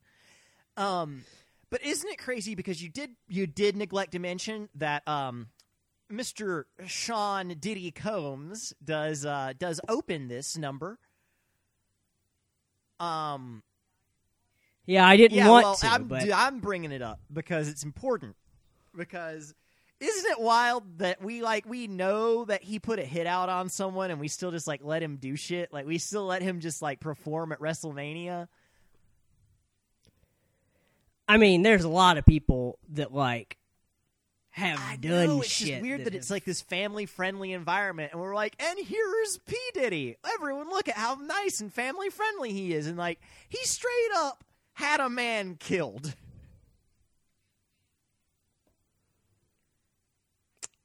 I mean, wrestling is not really. It, okay, we're talking about a company that went to Saudi Arabia. Okay, fuck, you're right. So we start off with that intense stare down. Uh, we get the let's go Cena. oh, Cena sir, sucks You missed another important part of this match. You didn't even Oh, mention God. Flo Rida. Okay, fine. Miami's own Flo Rida. What, and and they perform to for The Rock. They perform to announce his entrance into the ring. I don't know why they did this, but fine, whatever. Anyways, I'll let you actually talk about the wrestling now. I'm sorry. No, I don't want to. You talk about the wrestling. Muscle Boys. They're staring at each other hard. And then um then they start hitting hitting. They do they do some hits. There are several moments where you think one of them might win. Okay, I got to stop this now.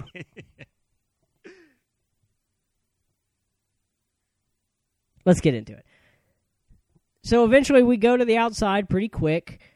Uh, Rock charges at Cena. Cena pulls the top rope down, and Rock goes flying out there. Cena slams him in the guardrail and then slams him in the announce table. Covers, but only gets three. Uh, eventually, Rock is able to get the other hand and nails a snap DDT. Both guys are up. Cena starts firing away, but Rock comes back and hits a flying clothesline and a spine buster. He sets him up for the people's elbow, but Rock grabs his ankle and goes for the STF. Rock kicks out of it. Cena hits a spin out side slam and then the five knuckle shuffle. Goes for the AA, but The Rock gets out of it, and then both guys collide with clotheslines. The ref is counting them out, but once they're up, they start trading rights. Rock does a does a you can't see me, so Cena scoops him up and hits an attitude adjustment for two and a half. So as Cena's pulling the Rock up, the Rock hits the Rock bottom, another two and a half. So we're trading finishers not too late into this thing. Um, a little bit later, Cena goes for yet another AA. The Rock gets out of it, spears Cena, and puts him in the sharpshooter. Cena is able to pull himself to the bottom rope, break the hold, but The Rock drags him back to the center, locks it in again. Cena drags back to the bottom rope, breaks it yet again, and then we're on the outside. Um, I'm really liking what they're doing here. Uh, they're, the commentary team is really selling this pretty well. Um, talking about how Cena needs to win. You know, they say, well, The Rock, you know, he's going to go back to Hollywood. He's going to go back and do his movies, but Cena needs this. Yeah, I, I, thought that was interesting. I thought that was uh, that was a cool aspect because one problem that I kind of had with this match is that there's not a lot of deep story here. It's just like two dudes that are they're big dudes in the company, or or one of them was a big dude, I suppose.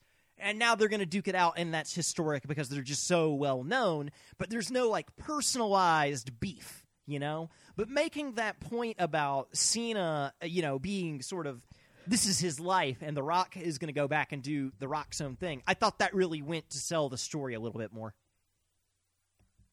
For sure. Um, eventually, uh, Cena gets an, an STF. The Rock starts fading, so the referee is checking to see if he's lost consciousness. But The Rock stays in it, crawls to the bottom rope. He hits Cena with a Samoan drop. Both guys are up eventually, and The Rock starts hammering at Cena. Cena hammers back. Rock tries for the rock bottom, but Cena reverses it into the AA. Rock reverses that into a spinebuster. And here it is, the most electrifying move in sports entertainment. Takes off the elbow pad and hits the people's elbow, but still Cena kicks out. Um, Cena slingshots Rock into the top turnbuckle, follows up with a roll up. Then Cena puts Rock on the top turnbuckle. Rock shoves him off, flies through the air with a crossbody, but Cena catches him, rolls through, puts the Rock on his shoulders, hitting the AA, and the Rock kicks out at 2.99999999999. And so Cena has finally had enough. He looks like he's going to do the five knuckle shuffle again, but instead he's like, you know what? I'm going to do this. And he pulls off his armband. He goes for his version of the people's elbow, but the Rock is up and catches him with a rock bottom, and the Rock pins him one, two, three. Yeah, Thought it was great and interesting and great storytelling. Uh, definitely not the best match either these two guys have ever had, but uh, I give it a three point seven. yeah. I thought it was. I mean, I thought it was good. I, I thought that I, you're right. It's not the best match either either of them have ever had. It's interesting to see them go up against each other.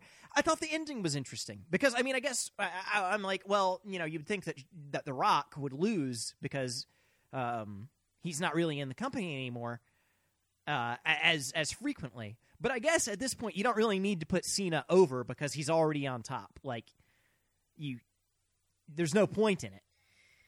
Yeah, I, you know, typically you would have the the younger guy win, but I think here it worked to have the Rock win because he's just back and he's the Rock. He's he's just so much more different than anyone else. So you need to have the Rock win at WrestleMania.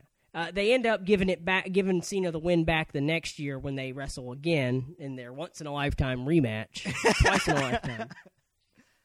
Uh, uh, at WrestleMania 29, it's actually for the WWE Championship because The Rock actually ends up scoring a win in over CM Punk and getting the, the WWE Championship, getting another run with it for a little while. Um, uh, but Cena takes it back from him.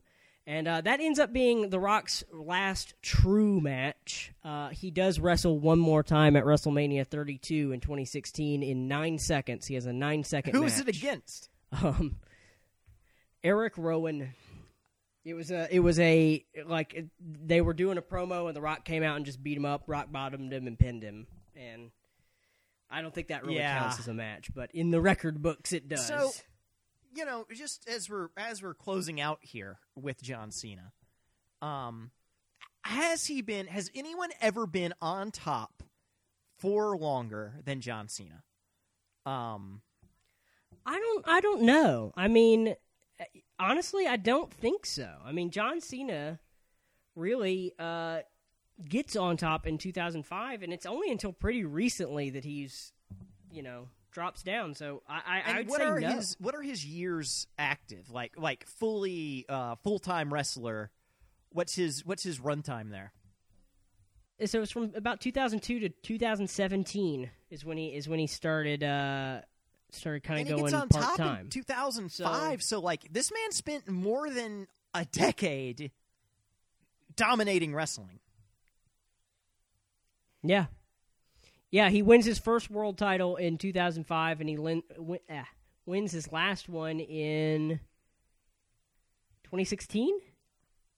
So, I mean, that's you know, 16 titles across 11 And- years. And, that's just that's so crazy to me. That's so wild. But I think that you know, for all the shitting that people do on John Cena, um, this this set of matches has has made me actually respect him a little bit more. Um, and I think that he has done something, you know, because I, I you could say he was on top the whole time because they just let him be. But he has led the company and he's led this almost resurgence in the WWE. Like they are only as popular as they are now, I think, because of John Cena. And you can't deny that he's a moneymaker. Absolutely, He just is. absolutely, he is. And I think that he almost shepherded the the company through the transition to the PG era. I, I don't know. uh, You might give me some pushback on that, but I, I would agree with you. just because I mean his character made that flip uh, from from rapper to good guy, sort of before the company made that flip on a grander scale. So I, I- I don't know. I, it was almost to me like he was a pilot for where the company would end up going. he's he's like the human version of. WWE. Yeah, in a lot of ways. I mean, he kind of is. He's kind of the embodiment of the company. Wow, that's beautiful. You really know your wrestling, don't you? Yeah, that's why. Do you I'm fake not knowing wrestling? Huh? Do you fake not knowing wrestling? Indeed, I do. I know show? everything about wrestling. Ask me a question. Name a wrestler. Todd. T- Todd. Who? Todd. Todd? You know what? A wrestler is probably named Todd somewhere, so congratulations. You are the expert. Clearly, I am. I am the best. Well, that about does it for this edition of Turnbuckle Training. We want to encourage you to watch along with us. Uh, so next week we'll be discussing the Stone Cold Steve Austin versus Vince McMahon feud, uh, probably the biggest feud in wrestling history. So we're going to go through another series of matches, kind of like what we did here. We'll be posting that over on our Twitter. Uh, that's at Turnbuckle And Train. uh, if I can just throw in here, let us know what you think about this kind of style of us covering one person or one storyline. I enjoyed this a lot. Um, but let us know what you think, uh, and, and what you you know if you like us doing shows more, or if you like us doing wrestlers more. yeah. Talk to us. Be our friend. We'll be watching on the WWE Network, but since Vince McMahon isn't signing our checks to promote their app, feel free to bootleg it, and we won't snitch on you. Yeah, again, like I said, you can keep up with us 24 7 on Twitter at Turnbuckle Train. Also, uh, give us a shout out on uh, on iTunes or wherever you find your podcast. Give us a review over there. Uh, and don't forget to subscribe so that you can get us right in, on your phone every week. You don't have to go looking for us. Thanks for listening. me, Austin! The numbers don't lie, and they spell disaster for you and sacrifice. Son of a bitch! I did it for the Rock.